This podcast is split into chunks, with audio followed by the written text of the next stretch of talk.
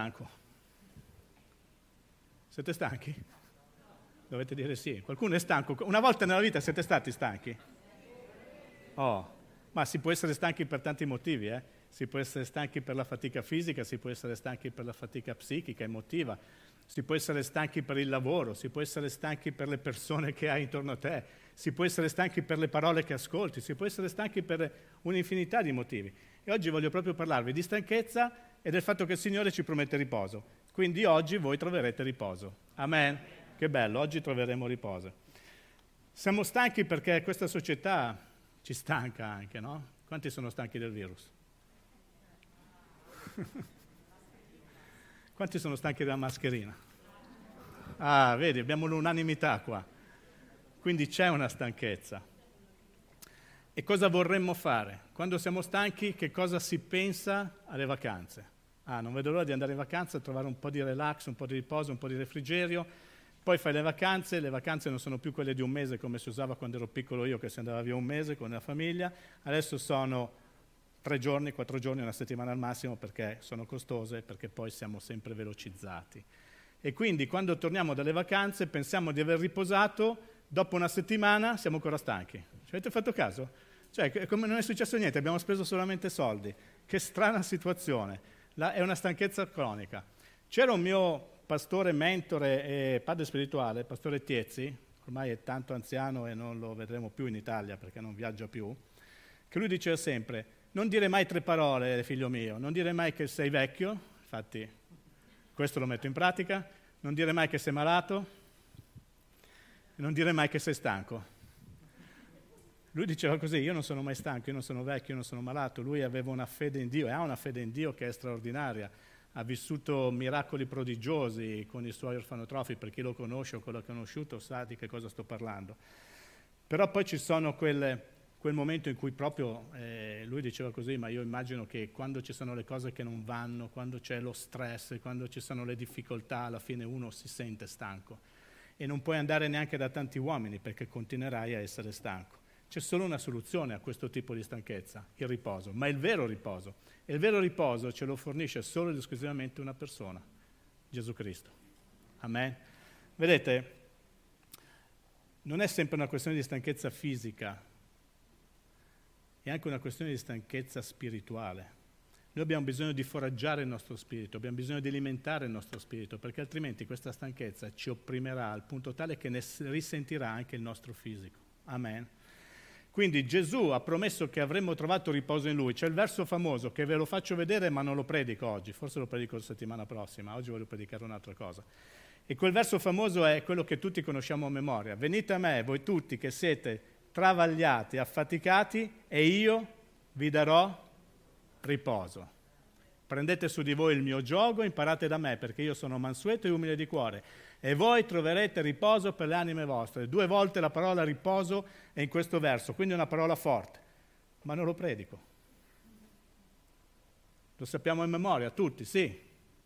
E come mai non lo mettiamo in pratica? Noi, l'ho detto la volta scorsa, lo sai se lo fai.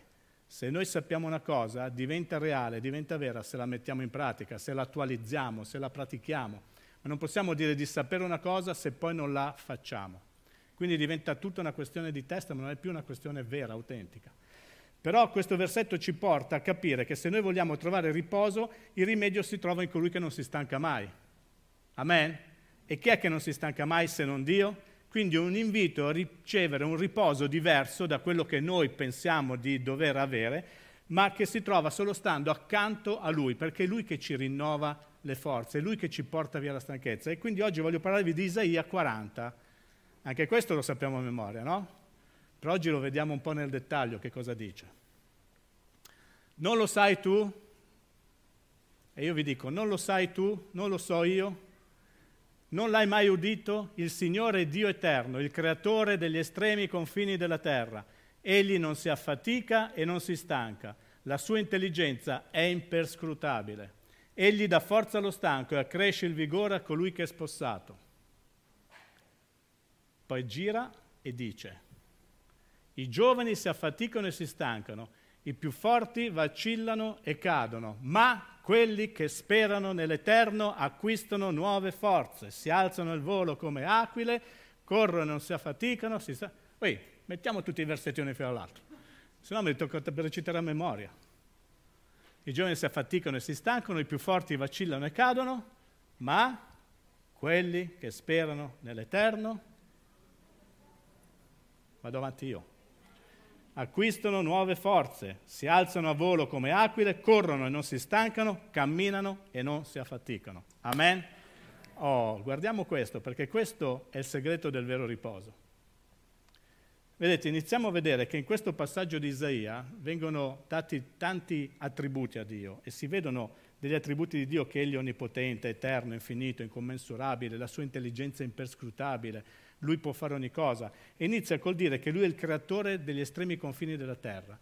Questo significa che Lui e non c'è luogo dove lui non sia, perché lui è presente in ogni luogo, quindi lui è presente anche qui adesso, lui è qui in mezzo a noi, conosce esattamente la mia situazione, conosce esattamente la tua situazione, sa come ti senti, sa in che cosa stai eh, combattendo, lui lo sa e lui è qui perché vuole darti un incoraggiamento, vuole portarti in una, in una dimensione che non avevi mai vissuto prima, vuole portarti a conoscere veramente chi è lui, in modo tale che affidandoti a lui tu puoi uscire di qua riposato.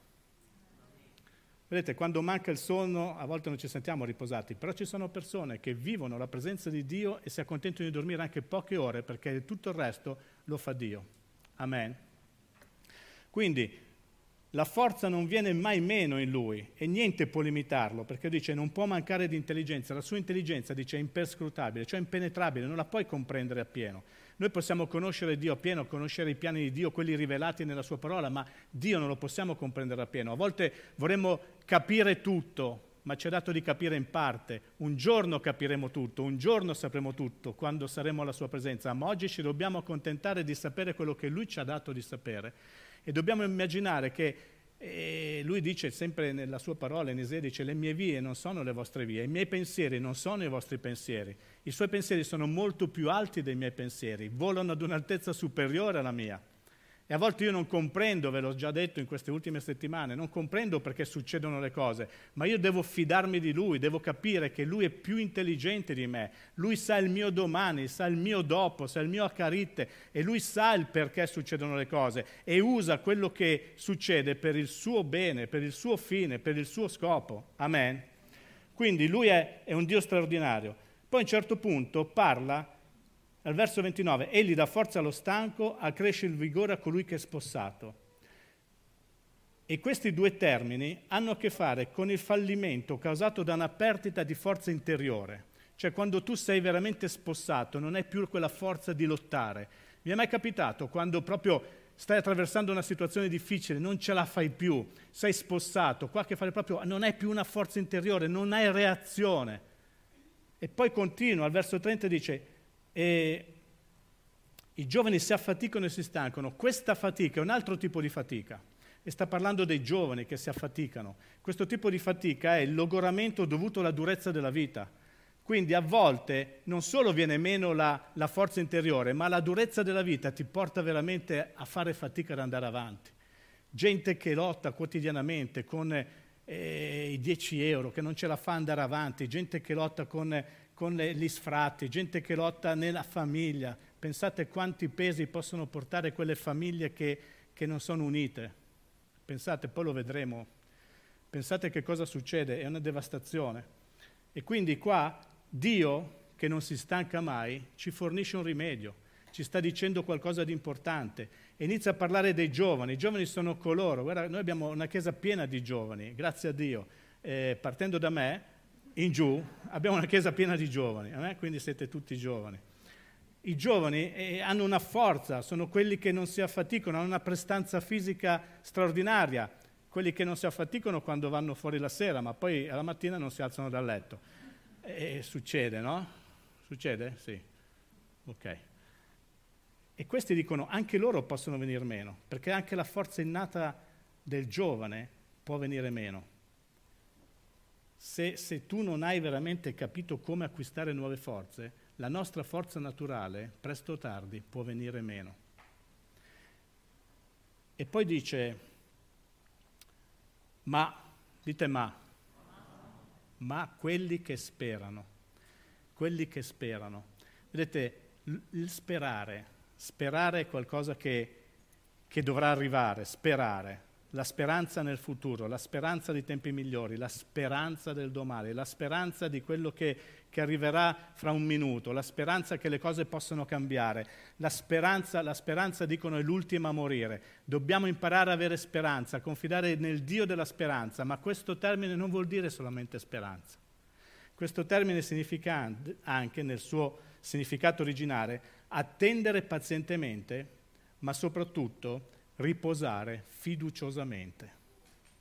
Ma quelli che riposano fiduciosamente in Lui, quelli che a me piacerebbe arrivare a questa dimensione. Ci sto lavorando da tanto tempo e ne avrò ancora da, da lavorare un po'. Ma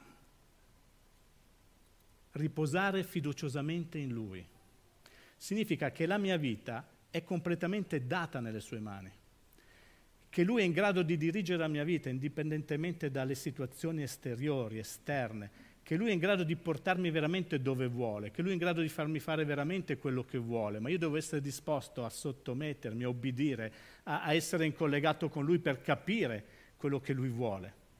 A parte la rivelazione che ho già, ma a volte Lui mi, mi vuole parlare e io devo essere disposto ad ascoltare, ma quando Lui mi parla devo essere disposto ad ubbidire. Amen. Quindi questo sperare è straordinario perché oltre alla speranza ci parla di aspettare e di riposare fiduciosamente in Lui. Ma quelli che sperano nel Signore a questo punto, quando io sono in questa condizione di aspettativa, quando sono in questa eh, situazione di riposo, riposare fiducioso in Lui, a questo punto io acquisto nuove forze.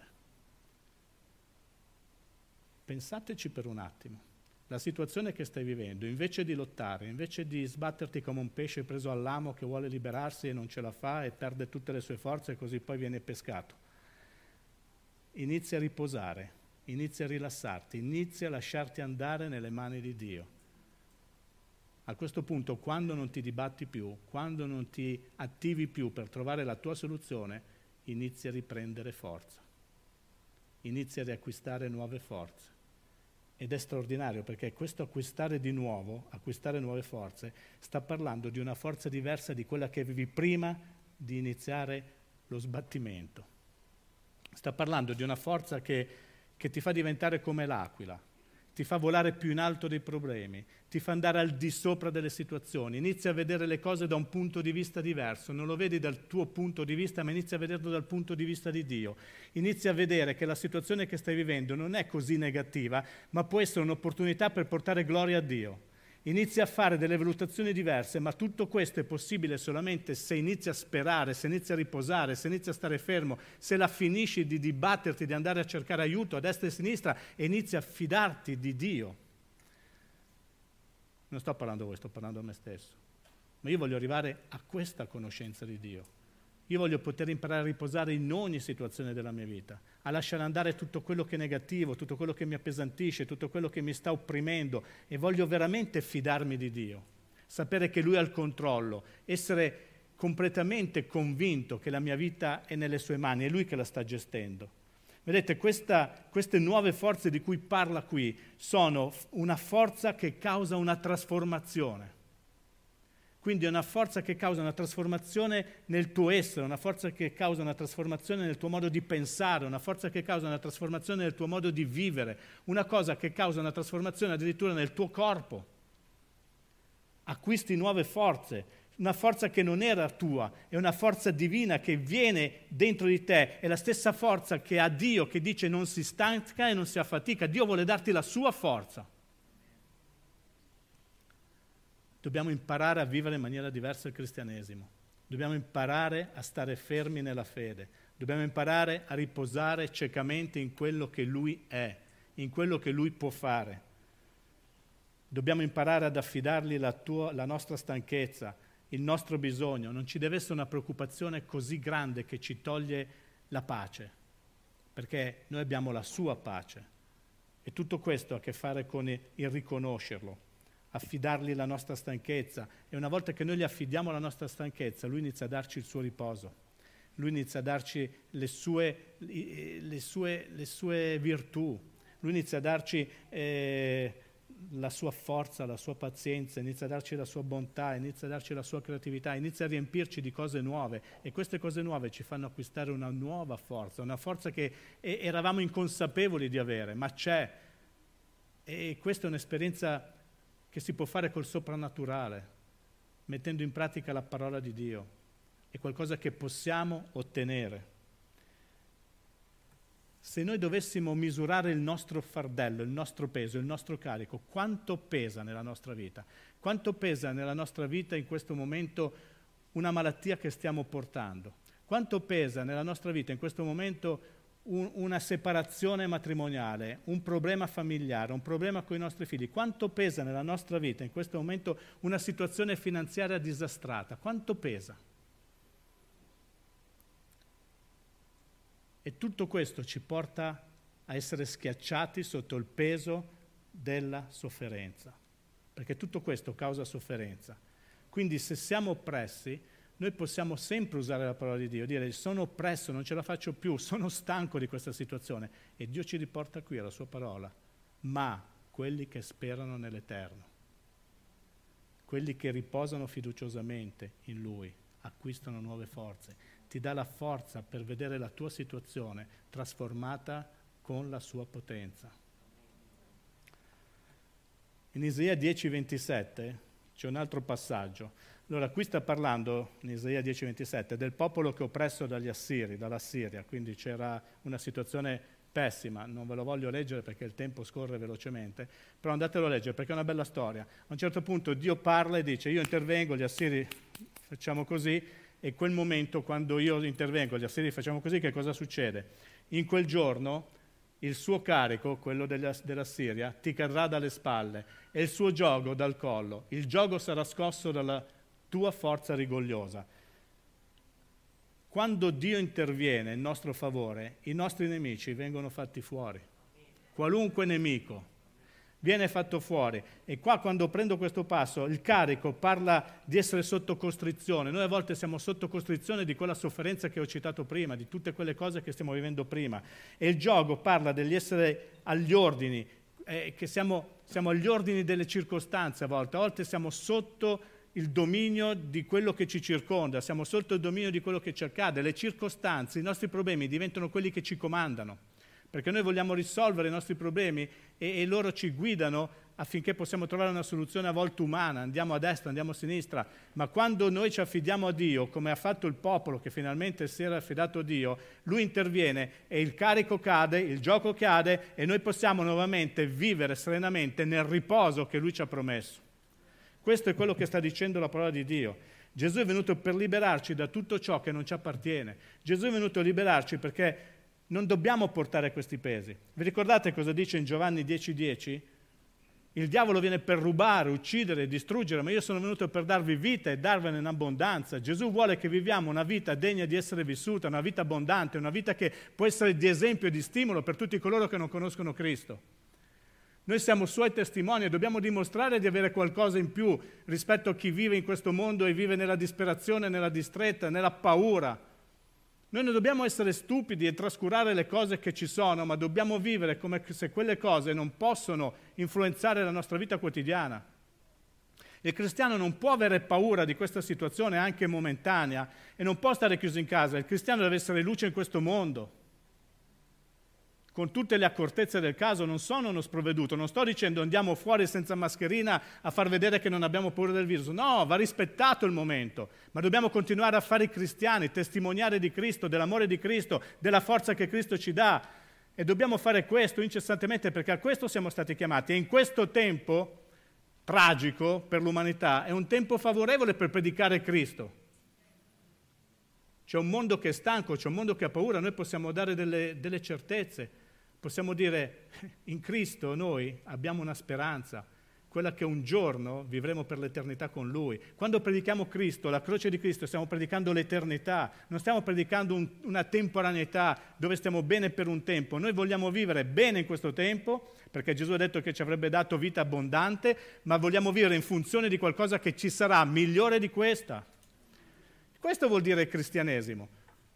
Non vuol dire esaltazione momentanea, non vuol dire ah, siamo dei folli, va tutto bene. No, non siamo dei folli, perché Gesù ha detto nel mondo avrete tribolazione, ma fatevi animo, io ho vinto il mondo, quindi non siamo dei folli, sappiamo cosa stiamo attraversando, però vogliamo vivere il cristianesimo essendo continuamente luce di questo mondo e sale di questa terra.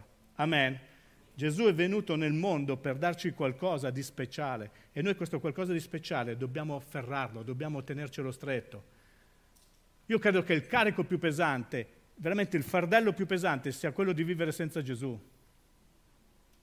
Gesù può cambiare la storia della nostra vita, così come ha cambiato la mia storia, la storia di tanti che siete qui. Gesù può cambiare la tua storia se veramente ti affidi a Lui, se veramente inizi a pensare e a sperare in Lui. Ma quelli che sperano nell'Eterno acquistano nuove forze, si alzano al volo come aquile, corrono e non si stancano, cadono e si rialzano è qualcosa di straordinario. Dio vuole darti questo tipo di forza affinché tu possa continuare a essere luce in questo mondo. Pensate in questo mondo che appena c'hai un'unghia incarnita inizia a lamentarsi, inizia a sbattere la testa a sinistra a destra e tu invece che sei fermo, che rimani un esempio.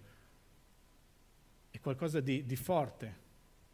La certezza che non siamo soli, la certezza, come ho detto due domeniche fa, che Dio è con noi, che ha promesso che non ci avrebbe mai lasciato, mai abbandonato Egli è colui che ci protegge, Egli è colui che ci ama.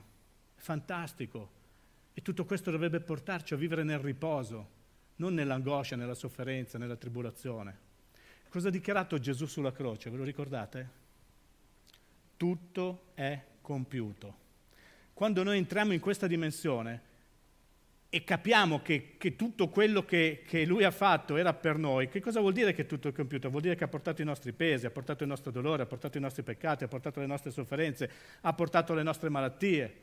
Vuol dire che lui eh, ci ha restituito il privilegio di essere figli di Dio, vuol dire che, che lui ha riacceso in noi la speranza. Lui ha fatto tutto. E noi dobbiamo imparare a riposare in questo tutto. Il vero riposo è riposare in quello che il Cristo ha fatto. Il vero riposo è comprendere che, che non possiamo fare niente di più di quello che lui ha già fatto. Ricordate il Salmo 23? L'Eterno è il mio pastore. No, nulla mi manca. Egli mi fa riposare. Ah, lo leggete. Egli mi fa riposare in verteggianti pascoli, mi guida lungo le acque calme. Il pastore si prende cura delle sue pecore e vuole che possano riposare, cioè loro si devono sentire al sicuro perché c'è il pastore che veglia su di loro non hanno problemi di trovare cibo perché il pastore li guida nei verdi pascoli, non hanno bisogno di sbattersi per trovare l'acqua perché il pastore li guida dove ci sono le acque calme. Sapete, le pecore sono animali molto paurosi, molto timidi e se ci fosse l'acqua corrente si spaventerebbero dal rumore che fa l'acqua. Invece il pastore sa questo, li guida in luoghi riposanti dove c'è l'acqua calma, dove si possono abbeverare, dove si possono sentire al sicuro. Questo è il nostro Dio vuole che noi siamo al riparo da ogni situazione, vuole che noi possiamo riposarci perché Lui veglia su di noi, vuole che noi possiamo stare sereni perché Lui si preoccupa anche di quello che mangeremo, vuole che Lui, vuole, vuole che lui possa essere veramente il nostro, il nostro faro, la nostra guida. È straordinario quello che fa Dio e Gesù ha già fatto ogni cosa sulla croce. Il padrone del nostro riposo è Dio. Egli sa come condurci là dove trovare verdi pascoli e acque calme. E sai, quando pensiamo al riposo, quando pensiamo al rilassamento, dobbiamo pensare che possiamo essere rilassati solo se siamo al sicuro. E noi siamo al sicuro solo se siamo in Cristo. Cristo è la nostra sicurezza. Non c'è nessun altro che ci può dare questa sicurezza. La nostra vera felicità è riposare in Cristo. Lui è il buon pastore. Il vero riposo, senti qua, il vero riposo è lasciare a Dio il fare. Non è che non dobbiamo fare, ma lasciare a Dio il fare. Stai cercando lavoro? Fai la tua parte e poi affidati a Dio che farà la differenza. Stai cercando una guarigione? Fai la tua parte, ma affidati a Dio che farà la differenza. Stai cercando serenità, fai la tua parte, fermati, inizia a restare fermo, rimani fermo nella fede e affidati a Dio che farà la differenza. Lui sarà la tua pace, Lui sarà la tua forza, Lui sarà la tua ricchezza, Lui sarà, sarà tutto quello di cui tu hai bisogno, perché Lui è questo che vuole. Vuole darci il meglio, vuole darci il suo cuore, vuole darci il suo riposo. E oggi tu puoi trovare riposo.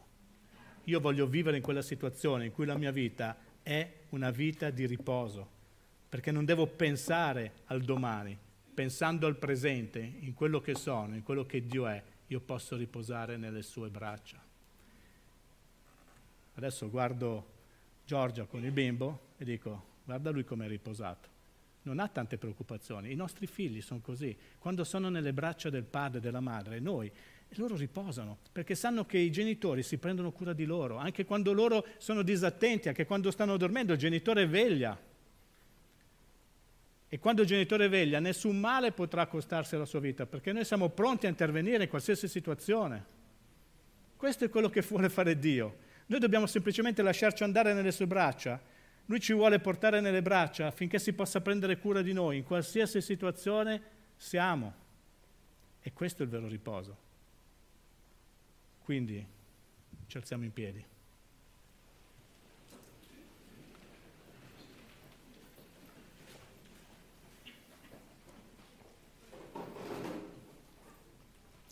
Ma quelli che sperano nell'Eterno acquistano nuove forze.